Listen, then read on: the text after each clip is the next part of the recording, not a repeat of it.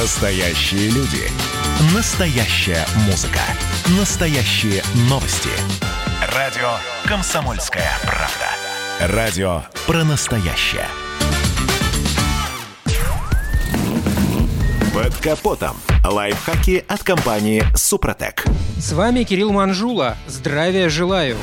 Известный факт. Любая, даже самая лучшая автошкола не может научить всем необходимым премудростям. Лучшим учителем для молодого водителя всегда будет дорога. Главное – пройти эту школу с наименьшими для себя потерями. Вот, например, язык жестов и сигналов, которые распространены среди дальнобойщиков, не прописаны ни в одном учебнике. А зря, ведь как раз благодаря взаимопониманию участников движения дорога становится безопаснее. Начнем с более или менее известных световых сигналов. Включенный левый поворотник у идущей перед вами фуры значит «не обгоняй, впереди встречный транспорт». Из высокой кабины дальнобойщик видит дорогу на большем расстоянии, чем водитель легковушки. Ему легче прогнозировать ситуацию. Стоит доверять таким советам. А вот включенный правый поворотник напротив говорит, что путь свободен. Обгоняй. Только не забудь после обгона поморгать аварийкой в знак благодарности. Если же автомобиль с включенным левым поворотником надвигается на вас сзади, это уже просьба уступить ему дорогу. Просьба может также сопровождаться неоднократным включением дальнего света фар. Теперь о менее известных сигналах в виде жеста рукой. «Проезжай». Этот жест выполняется левой, высунутой в боковое окно рукой в направлении движения и, в зависимости от ситуации, может переводиться как сигнал к обгону или другому маневру. Когда вы видите повторяющееся движение ладонью сверху вниз, это значит «притормози», а растопыренные пальцы предупреждают о приближении поста ДПС. Также жестами можно указать на технические неполадки. Круговое движение указательным пальцем с последующим толчком вниз говорит о спущенном колесе, а похлопывание ладонью в воздухе означает открытый багажник или не закрытый до конца капот. Между тем, о многом может рассказать и манера вождения водителя большегруза. Если при вашем приближении фура смещается к середине дороги, это предупреждение о необходимости воздержаться от обгона. Притирание к обочине, напротив,